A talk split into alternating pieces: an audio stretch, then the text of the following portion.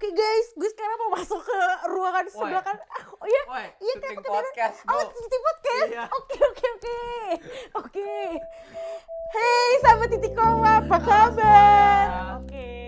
Nah, untuk sekarang karena kita lagi in the middle of this COVID-19 pandemic, Wih. kita eh, bakal meeting eh, bakal bikin eh, interview dengan narasumber-narasumber kita Iya. lewat Zoom. Zoom. Nah, kebetulan untuk episode titik koma kali ini kita bakal jadi two parter karena narasumber kita cukup rame ya. Iya, Nah, alhamdulillah. Alhamdulillah Iya. ya, di tengah wabah virus ini orang-orang masih sempat untuk datang ke Iya. show kita lewat Zoom. Titik Nah. koma keren. Oke. Nah, kalau lu pada penas eh, buat sekarang ini episode yang ini adalah part satu dari dua part kita. Iya. Kalau lu penasaran dan pengen check out episode keduanya, part keduanya Klik di sini. di sini kalau udah ada nanti ya. Oke, bye bye. Oke, dadah. Stay tune. Oke, oke. Nah, Kak Bernon, Apa tuh ya? untuk narasumber pertama kita, Ah, sekarang sudah hadir bersama kita, Aha. Pak Dahlan. Oh, ada padahalan sekarang ini untuk Iya. untuk apa narasumber kita. Oke, oke, oke. Eh, Pak, Bapak, eh, makasih banget loh udah bisa sempet di pagi-pagi ini kita ganggu buat eh, Iya, makasih ikut banget, Pak interview Dahlan. sama kita. Eh, Ya, sama-sama. Mungkin bisa eh, untuk eh, ada introduction singkat mungkin Pak tentang eh, Bapak sekarang lagi posisinya di mana mungkin dan apa kesibukannya sehari-hari sekarang. Ya, mohon diperkenalkan ya nama saya eh, Dahlan. Eh, saya eh, Associate Professor di Education Development Learning Support Center APU. Nah, kebetulan saya di APU ngajarnya eh, beberapa mata pelajaran, contohnya adalah programming, ya, eh, data mining juga, Eh, kemudian ada juga eh, special lecture juga, ya. Eh, posisi saya sekarang ada di BEPU sebenarnya. Saya Oh. tertahan di, di BEPU. Tahu kayak Jadi- gitu berarti. Iya, sama kayak kita. Sama ya, kayak gitu ya. Iya. Rencana saat itu kami pun, anu, waktu bulan apa itu ya, akhir Maret rencana itu saya Mhm. mau umroh kemudian pulang ke Indonesia gitu ya. Jadi Ah. semua rencana saya batal semua ya. Ah, Sayang sekali ya. Dari liburan spring dari ya ya dari spring itu saya di BEPU terus sampai sekarang. hmm. Hmm.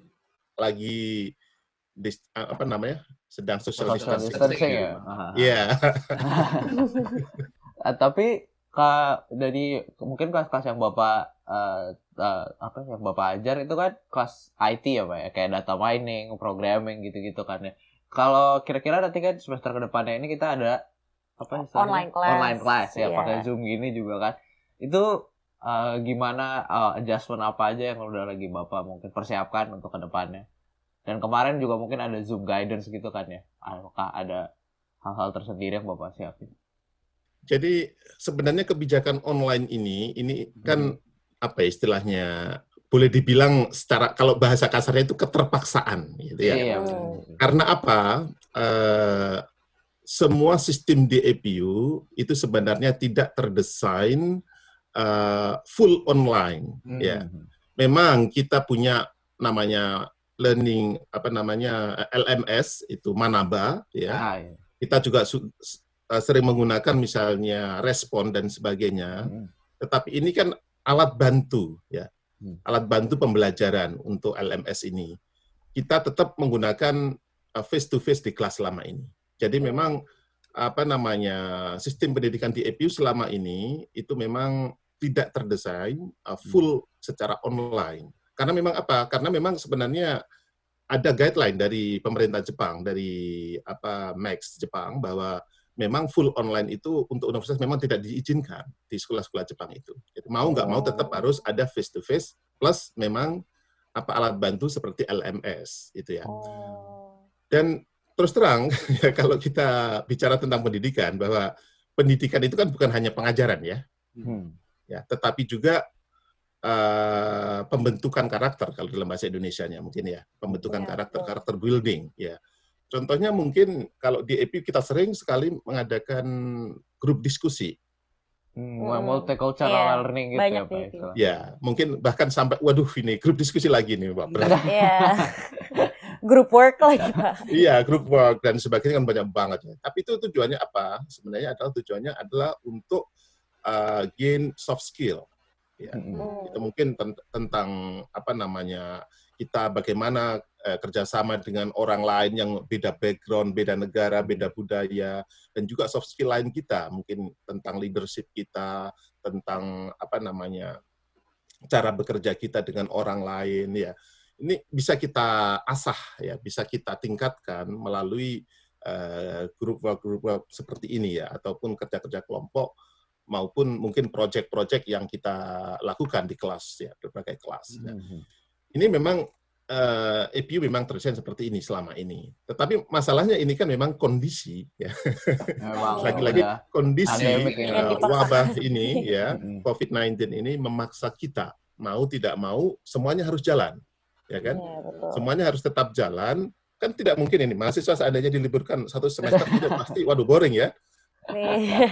Mereka bagaimana? Mungkin ada yang sudah job hunting sudah selesai Hmm. ya kan? Mau lulus bulan 9 Hmm. Uh, jadi jangan sampai jadwal ini memang kacau gitu ya, jangan sampai. Jadi uh, apa yang terbaik ya, mau tidak mau kita belajar juga dari berbagai negara ya. Uh, kita melakukan online ya itu memang Hmm. dalam kondisi keterpaksaan ya.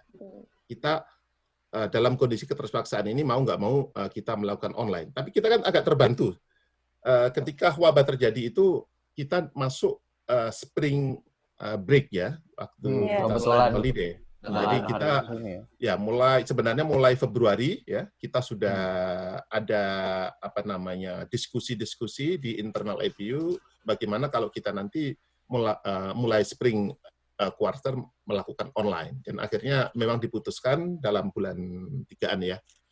Resmi bahwa kita menggunakan online di first quarter. Tapi Ah, akhirnya Iya. kan ini tapi sekarang sampai dipanjangin Betul Iya. ya sampai uh, spring semester sampai Hmm. bulan Agustus tanggal 5 kita ya semuanya Hmm. menggunakan online. Nah, di sini ya eh memang berat mungkin bagi mahasiswa juga, Hmm. ya. Betul. Mungkin juga bagi, bagi tim EPU Iya. juga sangat berat gitu kan ya. Karena apa? Mungkin kalau dari sisi preparation ya, dari sisi kita menyiapkan bahan gitu karena kan walaupun kita sudah menggunakan apa namanya Manaba Hmm. untuk misalnya upload apa material ya Upload untuk tugas dan lain-lain submit juga. report dan sebagainya tetap aja kita karena tidak bisa face to face ketemu sama sama anak ya Iya. sama, sama mahasiswa ya jadi bagaimana ini oke lah kalau kalau mis- apa namanya lecture saya kira juga banyak kan tipenya yang sifatnya Hmm. hanya lecture ya kan nanti Ya, diskusi dan sebagainya ya kan Hmm. tapi yang masalah adalah beberapa lecture mungkin yang menggunakan tool yang mana misalnya eh, apa namanya tool itu hanya ada di computer room, misalnya yang Ah. menggunakan Oh. SPSS, gitu ya. Hmm. Kan mahasiswa nggak punya itu SPSS misalnya Ah. gitu ya. Kemudian eh, itu misalnya finance, itu kan beberapa menggunakan apa namanya paket-paket tool khusus ya yang dibeli oleh EPU ya. Kita uh, praktis di computer room. Nah, seperti itu bagaimana? Ini memang uh, menjadi masalah. Jadi ya tetap jalan, tetapi mungkin kontennya harus kita rubah ke format online yang kira-kira smooth, ya, yang bisa jalan secara lancar. Bagaimana? Itu kan Hmm. mau nggak mau uh, dari segi mendesain kurikulum kita rubah, ya jadwal mungkin kita rubah, konten pun kadang perlu kita rubah, gitu kan, Hmm. agar juga. dalam format online tetap jalan. Ya, Ya, contohnya kalau di kelas saya, karena kan uh, banyak yang praktis gitu ya di kelas, melakukan praktek-praktek di kelas itu, misalnya membuat program gitu kan ya. Hmm. Mau nggak mau saya mungkin akan membuat video gitu kan. Video, jadi ini kan Oh. benar-benar waktunya sangat apa namanya terambil untuk membuat video gitu kan. Ya, ya jadi seperti ini ya. Jadi memang karena dalam kondisi keterpaksaan mungkin bagi tim pengajar juga uh, sangat apa perlu waktu untuk Hmm. menyiapkan bahannya lagi dari awal. Uh, mungkin dari segi mahasiswa juga mungkin takutnya saya di sini ya. Yang kedua ini Iya. poin yang kedua yang ingin saya sampaikan bagaimana agar ini memang apa ya bisa lancar semuanya ya. Hmm. Nah, mungkin secara teknis, mungkin secara teknis ya mungkin kita kadang kita menggunakan tiga sistem ya, Uh, Zoom, Manaba dan respon. respon Jadi juga. sebisa Iya. mungkin tiga sistem ini bagaimana agar mahasiswa bisa mengikuti kuliah dengan menggunakan tiga sistem ini. Zoom untuk face to face apa namanya interaction untuk uh, lecture dan untuk mungkin diskusi face to face dengan uh, apa namanya profesornya. Kemudian Manaba untuk download dan juga upload uh, apa namanya materialnya untuk apa submit report dan sebagainya. Kemudian respon Hmm. mungkin untuk ngisi angket, untuk Iya. ya dan sebagainya. Jadi tiga ini sebisa mungkin jangan sampai tidak jalan nanti. ya. Ah, Karena poinnya bisa gitu, aja dari tiga sistem ini eh, apa namanya digunakan ya. Hmm. Jadi sistemnya mungkin harus bagus. Dan kebetulan EPU bagi mahasiswa yang memang contohnya tidak punya akses internet atau waduh ini kalau beli paket internet di Jepang kan mahal gitu. Hmm. Iya. Tapi alhamdulillah EPU juga memberikan support Hmm. eh, bagi mahasiswa yang tidak punya misalnya paket wifi dan sebagainya di rumah tidak ada gitu bisa kan sudah diam sudah, sudah ya Oh, Iya, sudah ada sudah. kemarin ada Oh, sudah, sudah. Sudah ya. kita lihat sih Pak. sudah mulai di apa udah mulai apply ya. satu-satu sih orang-orang. Iya, iya. Iya. Ya, secara teknis mungkin seperti itu. Hmm. Tapi yang terpenting bagi saya sebenarnya adalah faktor motivasi. Hmm. Hmm, betul. Motivasi. Iya betul. masalah online ya, gitu ya. Suka enggak dengan pembelajaran online kamu? Wah. Jadi Kalau dari kita sih Pak, ya mungkin karena so far masih baru dari guidance session gitu-gitu sih ya. Iya. Eh, so far masih belum terlalu ketahuan apakah kita Hmm. bakal bisa adapt ke format online ini. Tapi Mm-mm. eh, kayaknya kalau dilihat dari orang-orang juga kelihatannya online ini lebih relax gitu ya, lebih Iya. relax. barusan Nggak- kita eh, kita udah nanya beberapa Beberapa orang-orang lain, teman-teman teman-teman sih. juga. Kayaknya kelihatannya environment online Zoom ini jauh lebih relax jauh lebih face-to-face tapi di meeting. sisi di sisi negatifnya adalah karena terlalu relax itu mereka jadi kurang fokus. Iya, kadang Pak. bisa jadi Iya. hilang fokus juga di tengah-tengah. Iya, iya, iya, iya. Sebenarnya ada Ya, sisi memang- positif dan negatifnya. Ya, ya. semua sistem punya punya kelebihan dan kekurangan, punya Iya. karakteristik masing-masing ya. Mungkin kelebihannya Zoom, nah, kita sambil tiduran kan bisa ngambil lecture, Iya, gitu kan. Nggak usah dandan kan bisa kita di depan Iya. komputer nanti videonya dimatikan kan. Nggak usah sisiran nggak apa-apa ada gitu kan ya. Tapi ada mungkin- juga sih Pak beberapa profesor yang uh, mewajibkan untuk menyalakan video Mm-mm. gitu. Oh, gitu ya. Uh-uh. Tapi ada. Iya. Hmm. bisa mengerti saya karena kemarin waktu saya juga ngisi lecture yang awal itu Mm-mm. eh, ketika semuanya dimatikan videonya itu loh saya ini bicara sama siapa gitu Iya betul. tapi ketika saya memasukkan apa namanya apa namanya polling gitu ya Ah, ah. langsung semua respon kan gitu Iya. kan ya. iya, iya. ternyata semuanya mendengar gitu lah jadi dan semuanya mengikuti ternyata gitu kan Hmm. cuma ketika kita- saya bicara sendiri gitu kan dan ternyata semua video dimatikan kan nggak kelihatan seperti Nggak saya bicara sendiri Iya. nih jadi waduh mungkin memang perlu juga kadang-kadang oh perlu Untuk dinyalakan video. Nyalakan videonya videonya. ya. kemudian yang kedua kemarin terjadi saya itu accident mis- bukan accident ya apa namanya ketika saya melakukan grup diskusi ya kan Mhm. dari mahasiswa saya sekitar 65 anak itu satu kelas saya itu ada dua anak waktu saya melakukan grup diskusi ya Hmm. ternyata dia itu nggak mau masuk ke room ya ke break uh, breakout room Breakout itu room. Hmm. Nah, bisa aja kan anak itu tidak ada di depan PC-nya Ah, ah, atau mungkin tidur ya kan? karena ketika di tengah-tengah kita melakukan breakout room mau nggak mau kan dia harus confirm keluar, ya, melakukan ya apa mengklik ya konfirmasi itu kan bahwa Iya, dia akan betul. masuk ke roomnya gitu kan karena Ah. dia mungkin ah, mungkin ini saya panggil-panggil nggak nggak muncul juga nggak nggak orang ada ya. bisa aja kan Ah, gitu ah, ya ah. jadi dia hanya ikut online gitu kan tapi sebenarnya anaknya tidak di situ atau mungkin di, Hmm. ya ke mana orang tahu gitu kan. di Hmm. tengah-tengah Ya, bisa juga seperti itu ya Mm-mm. menurut saya memang memang ya kita mau mengambil yang mana karena ini kan sifatnya sudah sudah mau nggak mau kita harus menggunakan ambil ya. Iya ambil ya jadi kita harus memaksimalkan mungkin dari sisi positifnya ya Hmm. sisi apa yang efektifnya ya mengambil apa namanya manfaat yang agar terbesar ya agar Mm-mm. agar bisa maksimal gitu ya baik itu Iya, dari betul. sisi misalnya sebagai yang profesornya maupun mungkin dari sisi student agar pembelajaran online ini memang bermanfaat apa memiliki apa namanya efek ya yang bagus Hmm. gitu ya. Hmm. Mau nggak mau kita harus memaksimalkan sisi sisi baiknya gitu ya. Mm-mm. Mungkin masalahnya mungkin motivasi masalahnya kadang-kadang ya. Karena kan bayangin, Hmm. wah ini nggak ketemu ini, nggak ketemu ini ya. Walaupun dilihat videonya kan bisa aja li- ngelirik videonya gitu kan ya. Ah. Tapi sayang nggak bisa ketemu ini. Nah ini bagaimana ini kita Hmm. bisa tetap menjaga agar motivasi kita untuk belajar, untuk mengikuti kelas itu tetap tinggi, tetap ada, Hmm. gitu kan ya.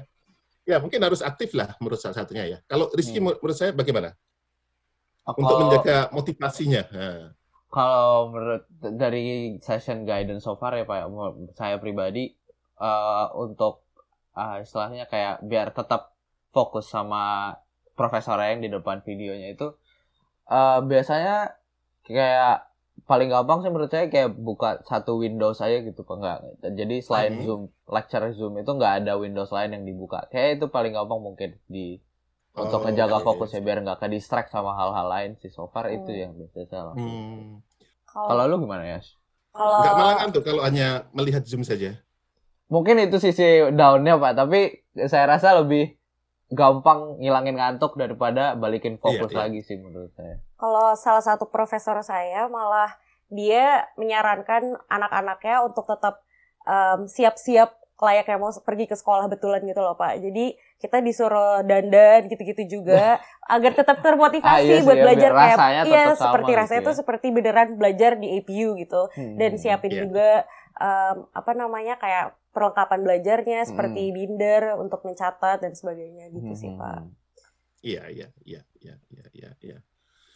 Ya, memang eh, apa namanya menjaga motivasi agar mahasiswa tetap ya enjoy Mela- mengikuti apa namanya sistem online ini memang memang suatu ini apa namanya apa masalah Challenge tersendiri, gitu ya. tersendiri. Memang ya.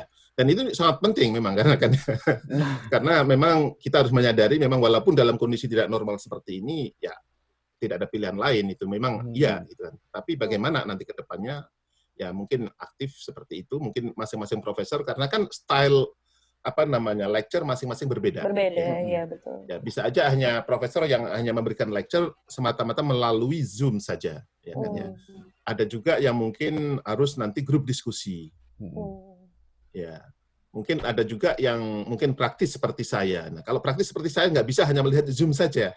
Nah, Iya, iya kalau iya, bapak sendiri itu gimana? Apa Harus ada ya PC lain untuk praktis gitu kan ya. Hmm. Jadi minim kalau saya malah eh, apa menyarankan ada tablet untuk mengikuti yang melalui Zoom ya. Hmm. Karena saya sudah berjanji ke mahasiswa saya tidak akan share apanya ke- material melalui Zoom. Ah, Semua saya Oh. upload di Manaba. Jadi harus ada Hmm. PC eh, apa download di Manaba atau melihat video di eh, Manaba. Hmm. kemudian nanti melakukan praktis di PC-nya gitu. Hmm. Jadi Zoom saya hanya untuk apa namanya deliver apa namanya lecture ya untuk memberikan apa namanya arahan ke mahasiswa saya dan Hmm. sebagainya gitu ya untuk Oh. grup diskusi dan sebagainya. Eh, menyambung dari itu nih Pak. Maaf saya potong. Eh, kalau tadi kendala bagi murid kan dari motivasinya. Kalau misalnya kendala dari profesornya sendiri, persiapan Bapak untuk online kelas ini apa sih? Kayak apakah Bapak perlu mempelajari Zoom dulu setiap profesor gitu ya. atau gimana? Eh ya kendalanya juga sama, mungkin technically ya. Yang kedua mungkin eh, preparasi ya. Dan secara teknis memang eh, kita perlu belajar tentang Zoom bagaimana agar tidak terjadi kesalahan. Iya.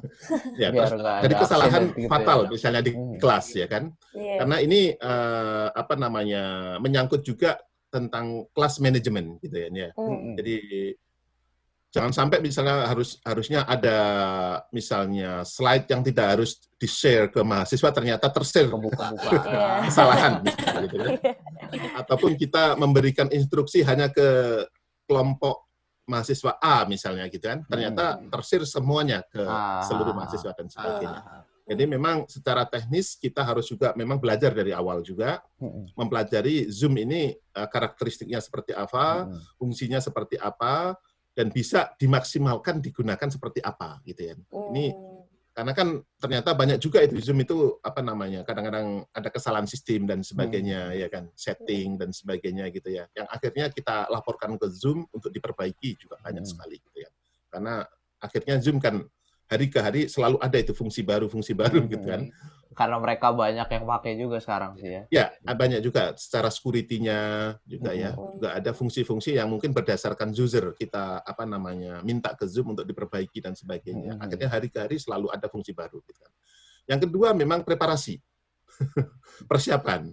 Persiapan memang terus terang ini baik secara tool, secara teknis, uh -huh. uh, mungkin uh, komputer gitu kan ya. Yeah. Uh, kan mungkin kita ada komputer tapi oh ternyata apa namanya resolusinya kurang bagus, hmm, kameranya kurang ya, bagus, kurang. atau mungkin suaranya ternyata kemarin itu kan nggak perlu kita kan ya, terpaksa kita ya terpaksa perlu PC yang memang suaranya agar bagus ya, hmm, mic-nya yeah. juga iya. bagus ya, terutama mic kalau saya ya, karena kan hmm.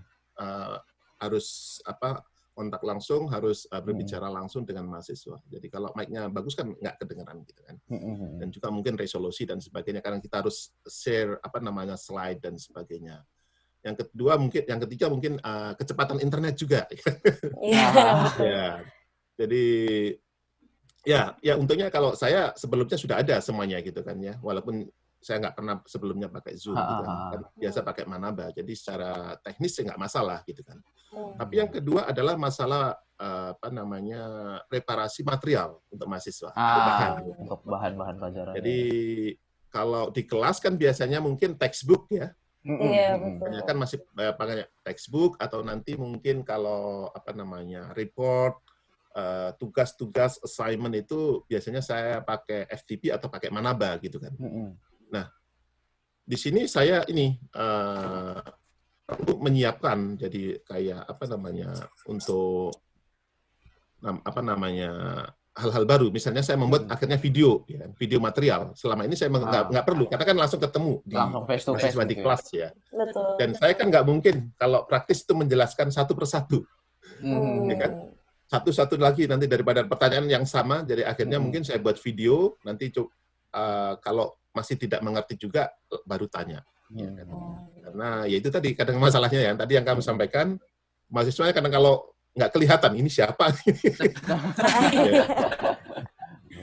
Jadi memang beratnya di sini, secara teknis maupun secara uh, preparasi bahan. Ya. Hmm. Tapi apakah APU sendiri memberi pelatihan untuk para profesor cara pakai hmm, Zoom hmm. atau sebagainya? Karena ya, kita, uh, ya. Ya, kita ada setiap kebetulan kalau saya di IDLSC, jadi ada yang selalu ikut sekitar sembilan profesor itu ya, saya grup saya. Hmm. Saya setiap sejak bulan apa itu? Sejak pertengahan Maret ya. Sejak hmm. pertengahan Maret kami melakukan apa namanya mock-up lecture bersama profesor oh. itu setiap minggu. Dan ini setiap minggu ya, setiap minggu masih terus jalan sampai sekarang. Ya, yang pertama adalah untuk mempelajari bagaimana nanti simulasi-simulasi di kelas. Maksudnya itu hmm. berdasarkan style masing-masing profesor untuk mengajar, hmm. gitu kan. Hmm. Jadi jangan sampai terjadi kesalahan. Mungkin cara bahan yang efektif ditaruh di mana, di Manaba atau langsung melalui Zoom, di deliver melalui Zoom. Uh, nanti grup diskusinya bagaimana, gitu kan. Jadi kita simulasi dulu sebenarnya. Ya, tapi mungkin ini tergantung masing-masing grup profesor ya. Kalau saya karena di ADLSC Eh, kita mengadakan setiap minggu kita setiap hari hmm. Kamis kita ada session untuk apa namanya manaba praktis dengan hmm. profesor lain sharing informasi dan sebagainya ya kalau ada masalah dan sebagainya dan itu masih setiap minggu setiap minggu kami mengadakan ya jadi mock-up lecture di depan profesor lain gitu ya pak ya iya ya, di oh. yang lain tapi isinya ya mungkin tentang maksudnya bagaimana agar kita Uh, efektif ya uh, menggunakan Zoom hmm. Manaba dan respon ini gitu kan. Hmm, hmm, Jadi ya saling sharing informasi lah gitu. Karena kan ada ah. profesor yang mengerti, ada yang tidak gitu kan. Iya. Ada yang perlu oh belajar tentang ini menurut style apa namanya pembelajaran dia gitu, style kuliah dia gitu kan. Nanti ya sharing ya. Dan juga di EPU kebetulan ada komite untuk apa namanya percepatan ya bahasa Indonesia. Uh, agar sistem pembelajaran online ini berjalan lancar. Jadi ada komitenya di Ah. Academic Oh. Office yang membernya juga beberapa profesor dari APS, APM, dan juga IDLSC dari CLI dan sebagainya. Jadi, ya. Hmm, Jadi untuk make sure ini transisi ke online ini berjalan lancar lah istilahnya ya. Iya. Ya, Biar ya, gak banyak ya. yang bingung. Dan saya juga eh, kemarin ada rekrutmen dari APU untuk TA Zoom juga. Ah, iya, ya, iya, itu ada buat TA membantu juga ya. Profesornya mungkin ya dalam mengutak-ngatik Zoom kayaknya. Jadi, jadi itu nanti ya. Eh, nggak tahu sih pas kemarin daftar, cuman belum tahu ya. dikabarin Belum lagi ya, belum ketahuan. Oh dikabarin lagi. gitu ya. Iya, Ya. udah ikut guidance saya juga sih saya belum merekrut TA untuk kelas saya. Ini saya bingung, maksudnya Wah, dalam kelas online ini ini gimana ya gitu ya. iya, Iya sih Saya kayaknya juga bingung, agak beda ya. Ya, kalau di kelas kan jelas gitu kan ya. Iya, Ada disnya kan jelas gitu kan ya. Ini kalau di Ah. online ini eh, sebaiknya melakukan hal yang mana Mm-mm. saya masih bingung gitu. Jadi saya Iya. belum apply ke academic office untuk meminta TA. Biasanya saya Mm-mm. saat setiap kelas ada dapat TA satu. Hmm. Nah tapi kan kalau ini kan so far eh, gimana ya istilahnya lika-liku tentang kehidupan pendidikan kita ya selama apa pandemik ini dan satu semester ke depan lah ya. Kalau secara umum mungkin pak secara generally eh, gimana pandemik ini Iya, nge-impact efek dominonya ya, apa gitu Iya. efek dari domino efek domino dari babak wabah corona ini Untuk apa ke- gitu kepada Mungkin Jepang. semuanya sudah tahu lah ya. Iya. Itu ini secara apa namanya kehidupan, secara economically kan Iya, semuanya betul. memang punya efek yang sangat dahsyat sekali ya. ya. Mm-mm. Dan kita mungkin ketika bulan Februari ya, itu kita masih Jepang kan masih ada satu dua itu kan. Tidak Mm. menyangka kalau pandemi ini akhir menjadi pandemik seluruh nah dunia. bakal Hmm. melebar gitu ya Dan- wabahnya. Mungkin ini menjadi new normal baru bagi kita karena ini sangat lama sekali. Eh, bahkan pembelajaran online di APU pun sampai spring semester akhir. Jadi mungkin sampai eh, bulan 8. Nah, selama pandemik itu, eh, selama pandemik ini ataupun nanti pasca eh, pandemik mungkin ya, Iya. mungkin ada yang kita menyebutnya mungkin dalam istilahnya itu new normal ya. Hmm. antara apa ya eh, hal-hal format baru ya yang mungkin kemarin tidak normal menjadi normal sekarang ya kan ataupun mungkin Iya, kebiasaan-kebiasaan baru ya hal-hal kewajaran baru ya termasuk online uh, learning ya online pembela- pembelajaran melalui via on- online ini mungkin menjadi uh, new normal ya selama pandemik ini Nah, Hmm. nanti mungkin ini akan mempengaruhi saya kira ke depannya ya setelah pandemik ini selesai mungkin banyak sekali nanti mungkin kebijakan baik itu tentang sistem pembelajaran ya yang mungkin akan berubah ya karena adanya pandemik ini ya. Hmm.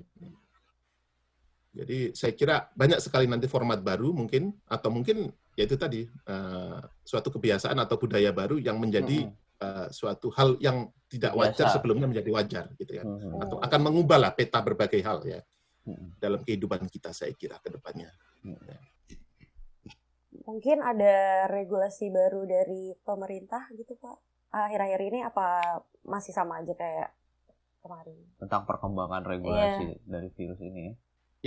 Regulasi pemerintah memang eh, memang sebenarnya ya kalau sebelumnya eh, saat-saat kita normal ya pembelajaran full online itu sebenarnya memang di Jepang eh, bukan dilarang ya istilahnya itu tidak diperbolehkan gitu ya. Full online ya semuanya itu. Jadi mau nggak mau tetap harus ada face to face Jadi emang nggak ada sekolah yang full online di Jepang selama ini ya Pak? Hmm. Hah. mau nggak mau kayak EPU kan mewajibkan tetap ada pertemuan ya 15 Hmm. kali itu ya 15 Iya. kali pertemuan Ah, eh, 95 menit kali 15 itu itu itu wajib face to face selama ini nah Mm-mm. dengan adanya pandemik ini memang guideline-nya diperbolehkan menggunakan face to face-nya diganti dengan Zoom ya. Mm-mm. Jadi menggunakan sistem online. Nah, ini nanti bagaimana ke depannya masih kita menunggu ya kebijakan baru dari uh, pemerintah depan apakah nanti itu tadi yang tak, ya, saya saya sebut dengan new normal. Apakah Hmm. nanti ada new normal gitu loh. Iya. Hmm, Nah, dari pemerintah Setelah juga. selama pandemik ini atau bahkan nanti uh, pasca pandemik nanti. Nah, ini Mm-mm. kita masih kita tunggu nanti. Hmm, ya. Ini akan merubah semuanya ini saya kira ya. Nah, Banyak hal yang akan berubah dengan adanya pandemi COVID-19 ini saya kira.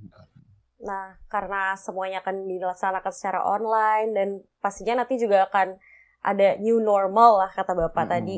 Uh, pesan-pesan atau kata penyemangat lah dari Bapak sebagai profesor untuk para murid APU mungkin apa Pak? Bisa di-share sekarang yeah. melalui kita juga. Yang paling penting adalah jangan sampai semoga saja semuanya sehat aman ya.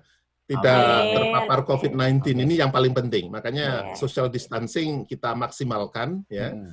Uh, mungkin kita mungkin tetap bisa aja itu bertemu dengan orang-orang yang sama ya, tetapi kalau hmm. Jangan sampai kita itu apa namanya melanggar apa namanya SOP uh, untuk social distancing yang telah ditetapkan. Hmm. Ya. Iya betul. Itu satu yang pertama.